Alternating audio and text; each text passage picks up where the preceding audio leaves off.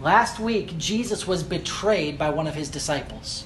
If you remember back in the Upper Room Discourse, in the, that parting word series, Jesus was speaking with his disciples and he says, One of you will betray me. And then he sends Judas out and he says, Go, do what you need to do, and do it quickly.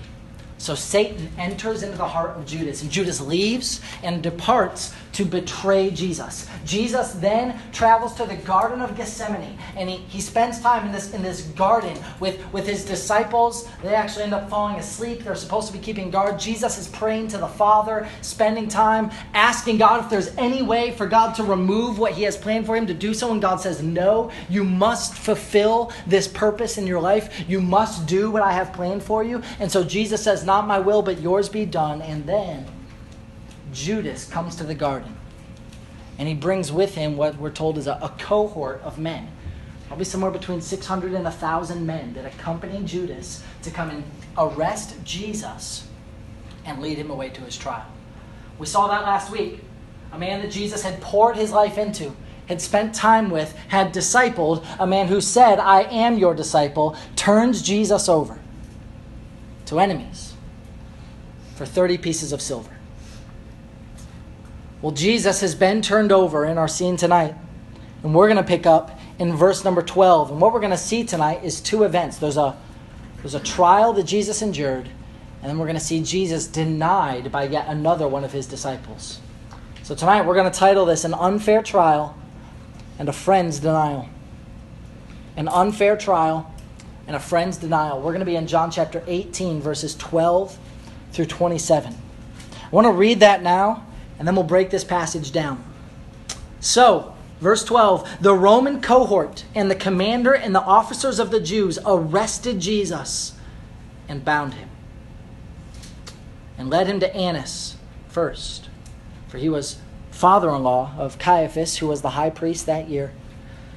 Now, Caiaphas was the one who had advised the Jews that it was expedient for one man to die on behalf of the people. Simon Peter was following Jesus and so was another disciple. So that disciple was known to the high priest, and he entered with Jesus into the court of the high priest. But Peter was standing at the door outside. So the other disciple, who was known to the high priest, went out and spoke to the doorkeeper and brought Peter in. Then the slave girl, who kept the door, said to Peter, You are not also one of this man's disciples, are you? Peter said, I am not. Now the slaves and the officers were standing there, having made a charcoal fire, for it was cold, and they were warming themselves. And Peter was also with them, standing and warming himself. The high priest then questioned Jesus about his disciples and about his teaching. Jesus answered him, I have spoken openly to the world. I always taught in synagogues and in the temple where all the Jews come together. I spoke nothing in secret. Why do you question me? Question those who have heard what I spoke to them. They know what I said. When he had said this, one of the officers standing nearby struck Jesus, saying, Is that the way you answer the high priest? Jesus answered him, If I have spoken wrongly, testify of the wrong. But if rightly, why do you strike me? So Annas sent him bound to Caiaphas the high priest. Now Simon Peter was standing and warming himself. So they said to him, You are not one of his disciples, are you? He denied it. And he said, I am not. One of the slaves of the high priest, being a relative of the one whose ear Peter cut off, said, Did I not see you in the garden with him? Peter then denied it again. And immediately a rooster crowed. So many events happening in this scene before us. There's going to be a lot more that we're going to behold in the coming weeks as we are walking towards Jesus' death on the cross. But I want to give us a reminder tonight. Before we really jump into this passage, and it's going to be a reminder that we're going to have through, through all of this, and that is that it's easy to hear this story and to hear it as a story to hear it as fact, maybe even believe that it's true, but I wanted to call us to do tonight is to hear what Jesus endured and recognize that it was done for us. I'll put this, this next statement up on the screen because I want you guys, if you're taking notes, to write this down. This is so important to keep this in mind as we travel through this. Jesus endured the cross to pay the penalty for my sins. Jesus endured the cross to pay the penalty for my sins.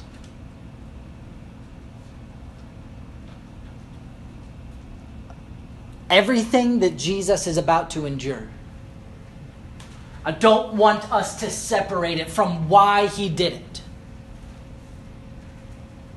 We're entering into one of the most tragic and yet, yet joyful scenes in the history of mankind. But it's easy to miss that it's done to pay for the sins of man, that it's done to pay for you. And so, what we see Jesus endure tonight, because it starts right now, Jesus is on trial. He starts getting beaten right now. And he does it to pay the penalty for our sins. We're all sinners, which means He does it to pay for you. To pay for you. So don't forget that as we look at these texts. Don't separate this truth from that personal reality that if you are a child of God, if you've repented of your sin, that you can look at this and say, Hallelujah, look at what He did for me. It's a lesson that we need to remember. Jesus does this to pay for the sins of mankind. But we're not the only ones that need reminded of that lesson it's also a lesson that Peter needed to remember. I want you to turn back a few chapters to John chapter 13. Jump back to John chapter 13 because it's an essential text that sets up where we end tonight.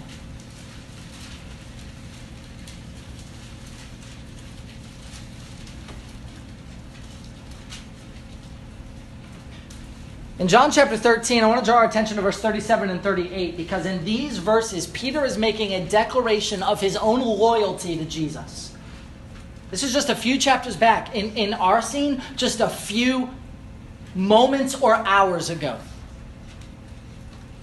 This is as fresh as it could possibly be. Peter was just speaking these words to Jesus. Look at verse 37 and 38. Peter said to Jesus, Lord, why can I not follow you right now? Look at this. I will lay down my life for you. And in that statement, Peter is declaring ultimate loyalty and the priority of Jesus in his life. He's saying, Jesus, I'm with you. I'll follow you wherever you go. I'll lay down my life for you right now. Jesus looks back at Peter. And Jesus answers, verse 38 Will you lay down your life for me? Truly, truly, I say to you, a rooster will not crow until you deny me three times. In that statement, Jesus exposes something in Peter. Peter, after declaring his ultimate loyalty to Jesus, is confronted by Jesus that not only is Peter not ready to lay his life down for Jesus, Peter isn't, isn't even ready to publicly declare allegiance to him when the pressure is on. Jesus confronts Peter with an awareness that Peter needs to have, and that is that Peter is weak. And that Peter is desperately, desperately in need of the grace and forgiveness and empowerment that only Christ can give. Peter has an issue of spiritual pride in this text. Peter says, I'll lay down my life right now. Jesus says, No, you won't. In fact, before you hear another rooster crow, you're going to deny me. three times. Just put yourself in Peter's shoes. Imagine if Jesus said that to you. How motivated would you be to make sure that you remain allegiant to him? And yet, in just a few hours, the text that we just read tells us that Peter begins denying Jesus. He's in a hostile crowd. They start asking him if he's a disciple, and three times he says no. Peter, at the end of that scene, other gospels tell us that he goes away and he just starts bitterly weeping. He was a man in desperate need of the forgiveness of Christ.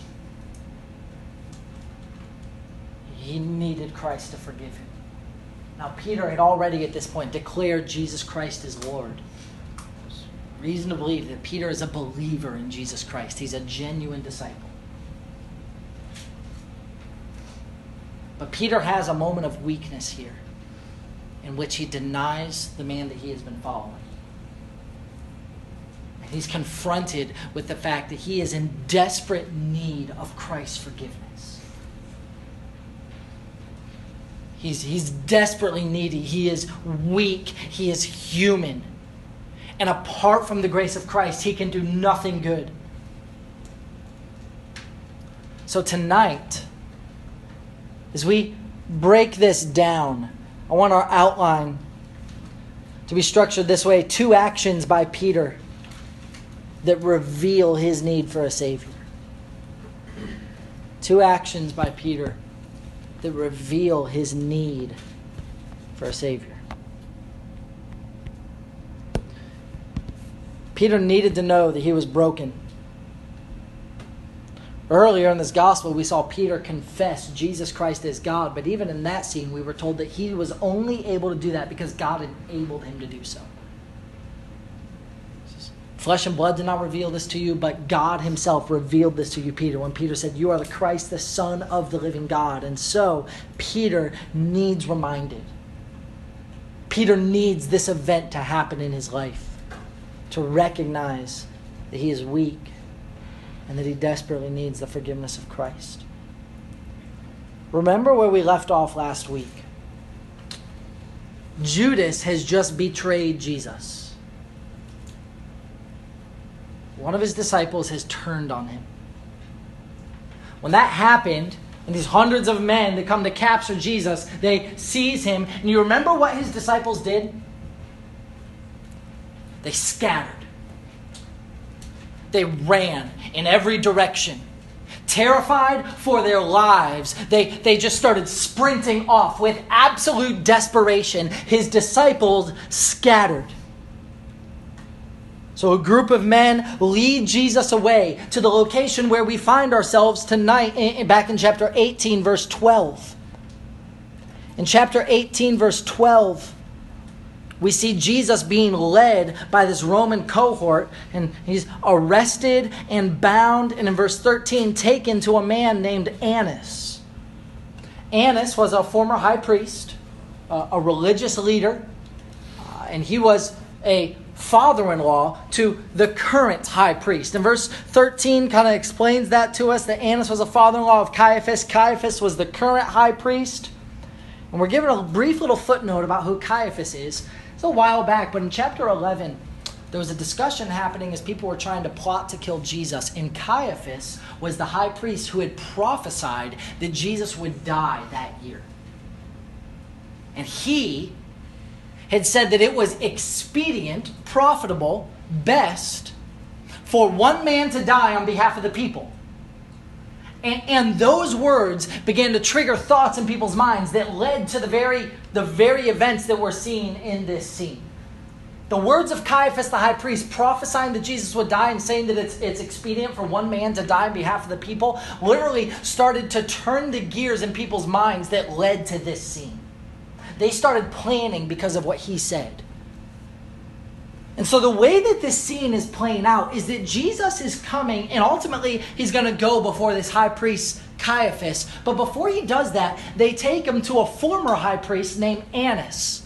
And, the notation that John gives here almost gives like this, this sense that he's coming before this old high priest.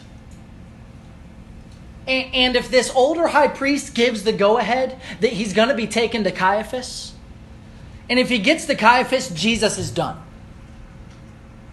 Caiaphas was the one who said it's expedient for one man to die on behalf of the people. So if Jesus gets to Caiaphas, his fate is sealed. Now, we know that Jesus is heading to the cross and nothing can deter that.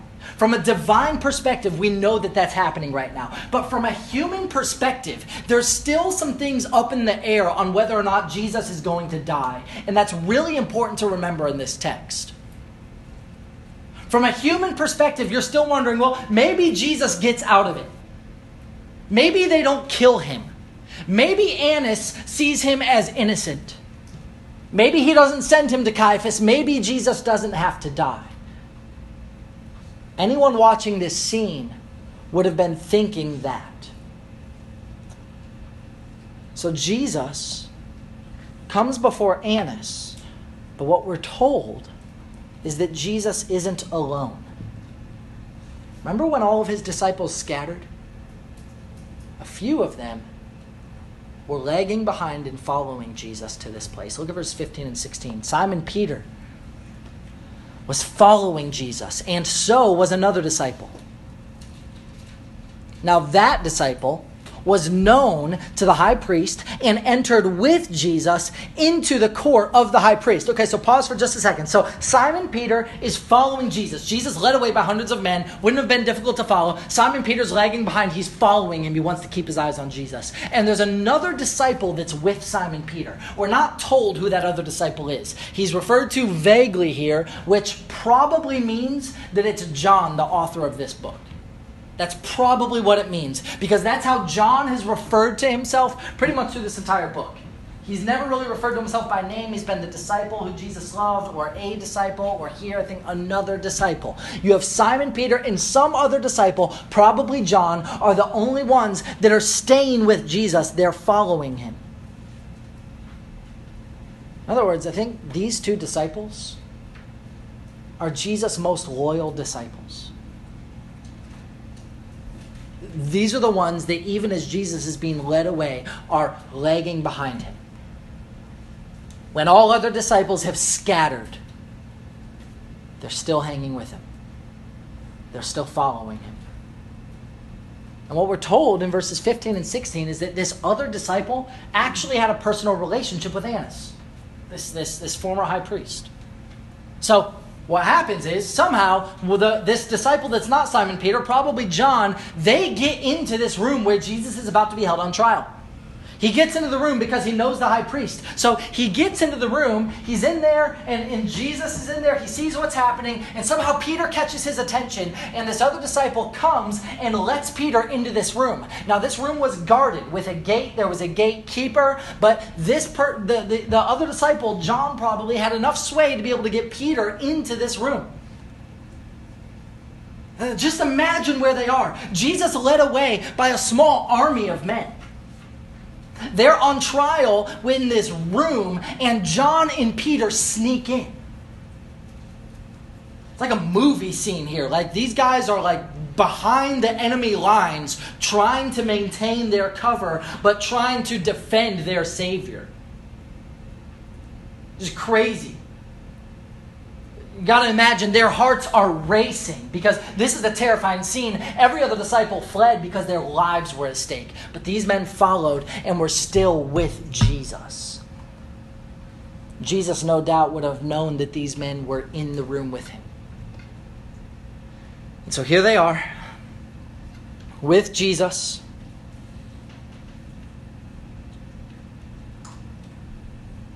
Judas has just denied Jesus.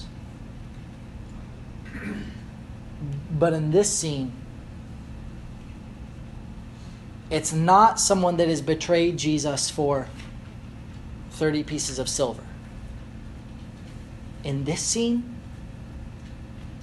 we're going to see even Jesus' most loyal friend deny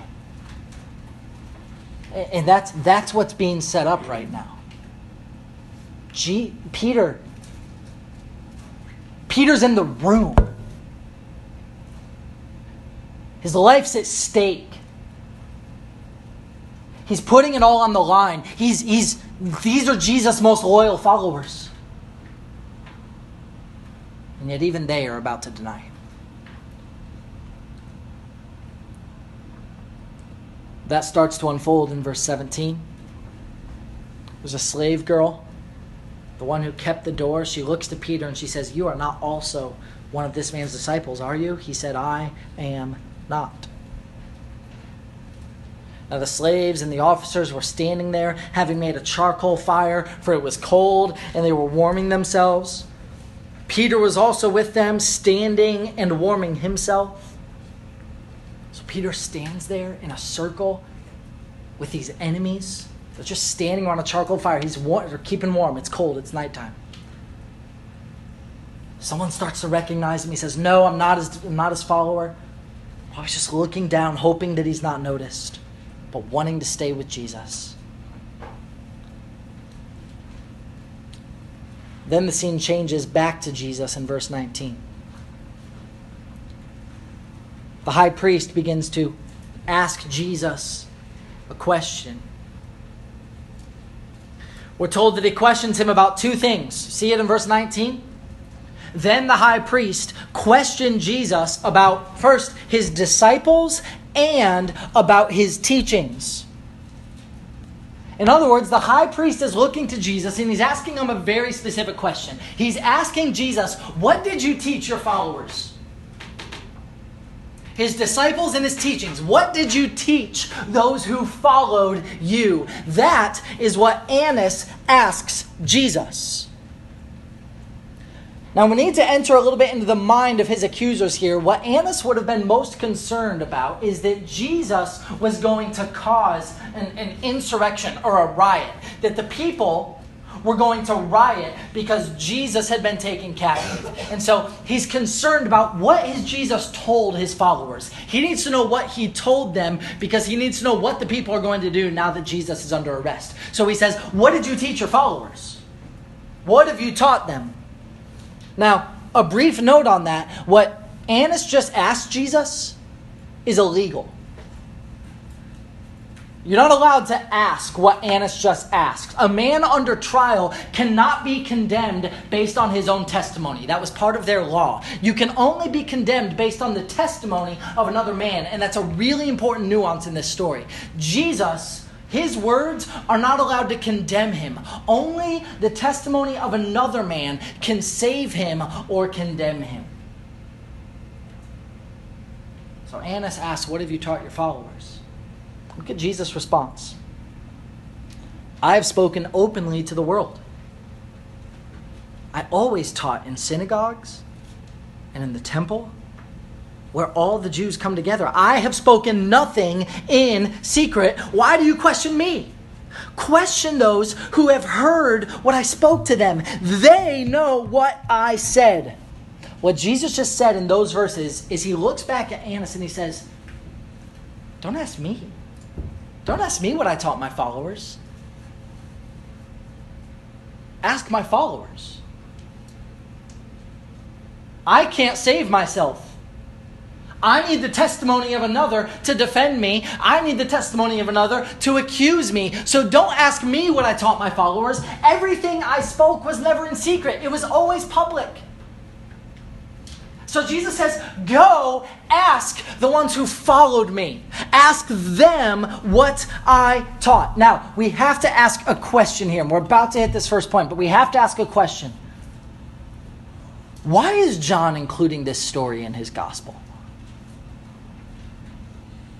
Why is John telling us that Peter denies Jesus? Is it really that important? Jesus is going to go to the cross either way. And yet, every single gospel writer tells us this story. Why are these details included? Why is he telling us about the high priest Annas? Because actually, he John is the only gospel writer that tells us about this part of the story. What's he getting at?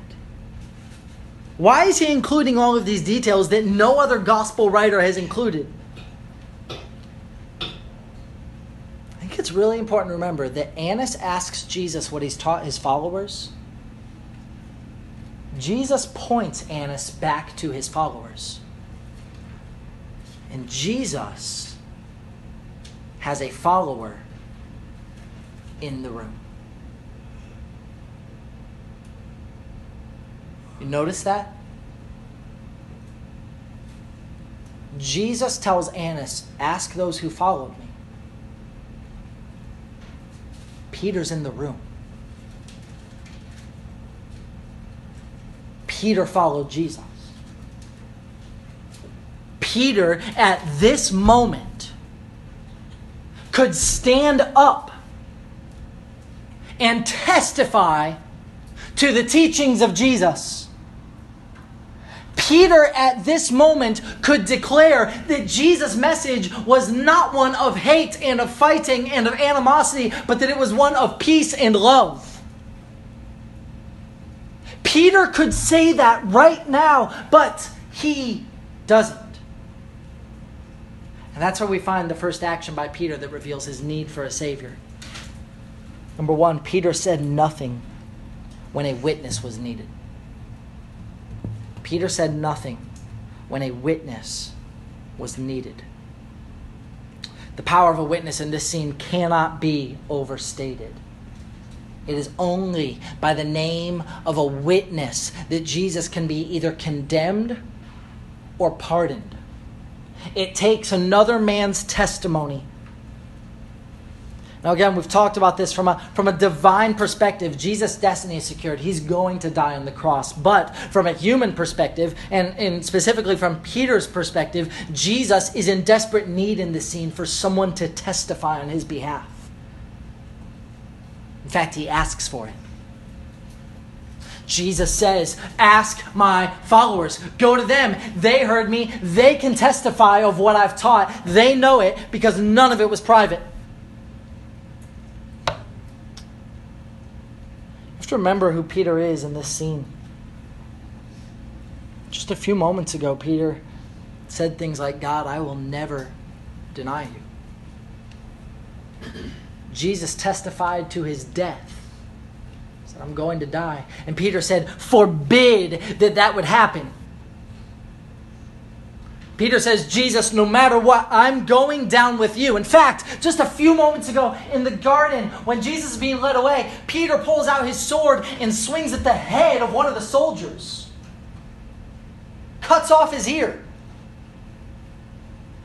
Like, if anyone's going down with Jesus, it's Peter. But in this scene where Jesus is, is saying anyone can testify to what I've caught, to what I've to what I've taught, Peter says nothing. He's silent. He's silent as, as Jesus, the man that he loves and the man that he follows, has no one to defend him. So Jesus is attacked. Verse 22, when he had said this, one of the officers standing nearby struck Jesus, saying, Is that the way you answer the high priest? Jesus is struck. It's the first time. He's probably beaten. The other gospels seem to indicate that this is the scene where he's beaten and spit upon for asking the high priest the question that Jesus just asked him. Peter's there, he's watching.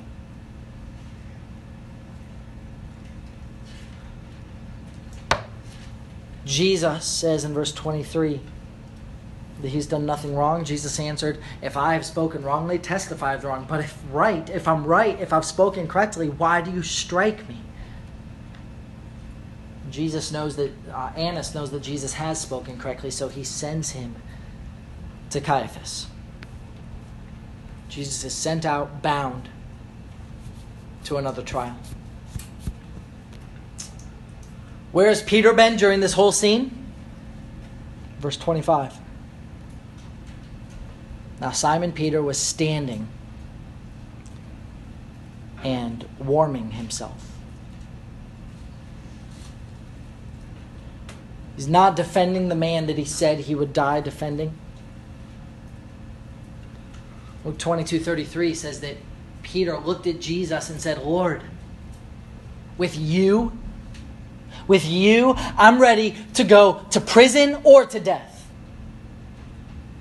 I'm ready, Lord, for, for you, with you, prison, death, whatever. But Peter doesn't do what he said he would do. He stands by, staying warm by the fire. But it gets worse because as he stands by that fire, we're shown the second action by Peter that reveals his need for a Savior. The second action by Peter is that Peter denied Christ when he was asked. Peter denied Jesus when he was asked. He's still around the fire, and remember just a few moments ago, a girl came up to him and said, Weren't you one of his disciples? And Peter said, I am not. And, and based on kind of a combination of all the gospels that tell the same story, seems like that girl is still convinced that he is the one. And so she kind of keeps talking. She's, she's still suspicious and maybe talking to other people. And the crowd, like there's multiple people around him that are also suspicious because it becomes, it becomes plural now Simon Peter was standing and warming himself, so they said to him, the group is growing, You are not also one of his disciples, are you? And again, Peter denied it. Peter says, I am not one of his disciples. I'm not. And again, based on some other gospel testimony, Jesus, uh, P- Peter starts to like curse. He, he goes over. He says, I've never even heard of the man. I don't even know who you're talking about. I don't know him. He denies his Lord. That's twice. And that happens yet a third time. Verse 26 one of the slaves of the high priest, being a relative of the one whose ear Peter cut off. Okay, so go back to the garden. Peter attacks this, this slave of one of the high priests. He attacks him with a sword, swings for his head, cuts his ear. That person had a relative who was also there. They saw their relative being attacked and remembered what Peter looked like. They're standing around this fire. And so they say, I remember you. I didn't I see you in the garden? It's getting worse. It's getting more specific. Peter denies it again. He denies his Lord. And immediately a rooster crows. This is the fulfillment of what we just looked at in John chapter 13, 38. Peter denies Jesus three times, and right away, a rooster crows. And right away, Peter knows. He knows what's happening. He knows that he has denied his Lord. Why are we told this story? Remember, every, every gospel writer tells this story, but, but why are we told it this way in John? I want us to know that this story adds so much significance to what's about to happen. It's next to Judas' betrayal of Jesus for a reason. Jesus is betrayed by one of his disciples, but he's also denied by perhaps his most loyal follower. Uh, I want to be careful here because I don't just want to beat up Peter, even though this text does that. As much as we can look at Peter and say he denies him, Peter and one other disciple are the only ones that followed Jesus to this point. And that's the point. That even the ones who followed Jesus this far, that even Peter, as strong as he is, as loyal of a follower as he is, even Peter's going to fall. Even Peter is going to need forgiven because even Peter, the most loyal follower, is going to deny Christ. And so he's desperately going to need the forgiveness of Christ. It happens, and Peter just breaks down. He starts bitterly weeping. He, he leaves, he goes out, and he's just mourning over what he has just done, desperately desiring to be forgiven because he's denied his God. even Peter, needs what is about to happen on the cross. In a little while, we're going to be in this passage, but I, I, want you to just be aware that in John chapter 21, Jesus is going to reappear to Peter. And he's going to look to Peter and he's going to ask him a question. He looks to Peter and he says, Peter, do you love me? Peter says, Yes. Jesus asks it again Peter, do you love me? Peter says, Yes, I love you. Jesus says it again Peter, do you love me? Peter says, I've told you that I love you. I love you. And Jesus calls Peter to obedience. He says, Then take care of my sheep. Jesus asked Peter three times if Peter loves him. Because three times Peter denied him. And Jesus, in this moment, three times asked Peter to testify of his love for Jesus. And then he charges him to be obedient and to fulfill what God had for Peter. Make no mistake, Peter is forgiven for this. Peter denies Jesus, but Jesus is going to go to the cross and pay for the sins of mankind, including what Peter does in this scene. Because even Jesus' most loyal follower desperately needs Christ's forgiveness. Peter needed a lesson in humility. He needed a lesson in his own weakness, in his humanity, even in his own, his own cowardice. We need that same lesson, just as we are proud. We're, just as sinful. And Jesus goes to the cross to forgive in us much the same sins that he's forgiving in Peter. The point is not that Peter, if he had succeeded in some of the things that we're talking about here, would have stopped Jesus from dying.